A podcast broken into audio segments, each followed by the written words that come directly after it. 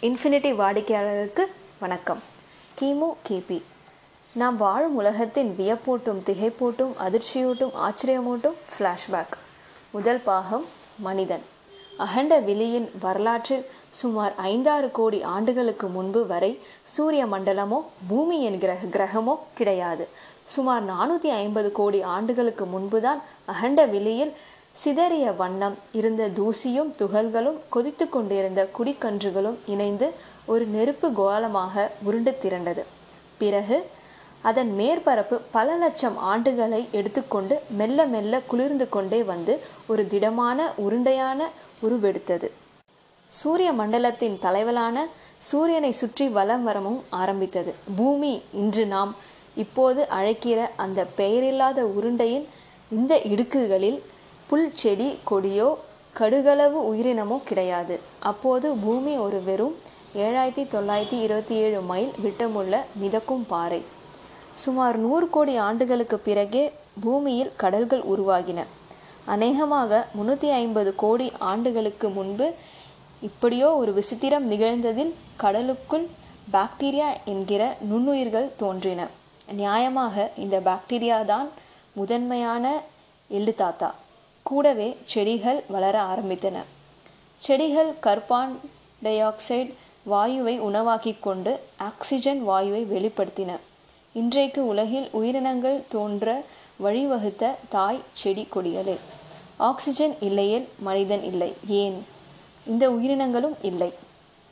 சாமானியர்களுக்கு பரிச்சயமான மீன் வகைகள்தான் முதலில் தோன்றிய உருப்படியான உயிரினங்கள். பிறகு பாம்புகள் வள்ளிகள் போன்ற ஊர்வன தோன்றின. படிப்படியாக வளர்ந்து டைனோசர்களாக விஸ்வரூபம் எடுத்தன.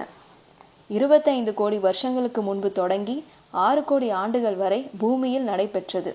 டைனோசர்கள் அடங்கிய உருவான யுகம்தான்.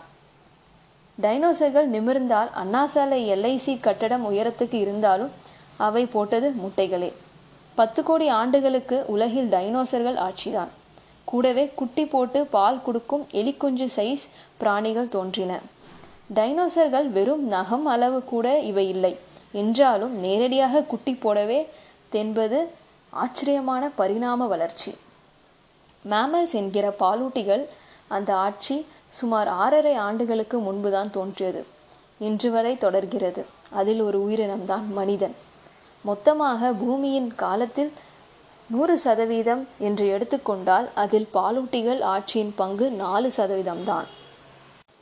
இதில் குறிப்பாக மனிதன் என்கிற ஸ்பெஷல் உயிரினத்தின் வரலாறு ஒரு சதவீதம் மட்டுமே என்று ஆர்ப்பாட்டம் பண்ணுகிறோம்.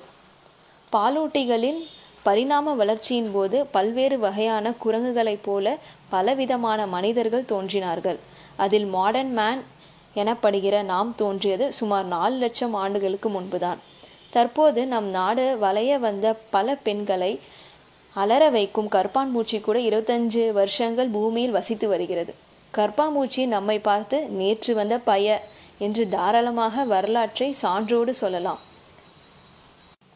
ஜாதி மதம் நாடு மொழி எதுவுமே இல்லாமல் நிர்வாணமாக சடைமுடியோடு உரிமை கொண்டே ஆப்பிரிக்கா நாடுகளில் உலாவிய அந்த மனிதன்தான் பிற்காலத்தில் தோன்றிய சாக்ரட்டிஸ் புத்தர் Alexander Akbar Gandhi Idi Amin நீங்கள் நான். எல்லா முதன்மையான முன்னோர்.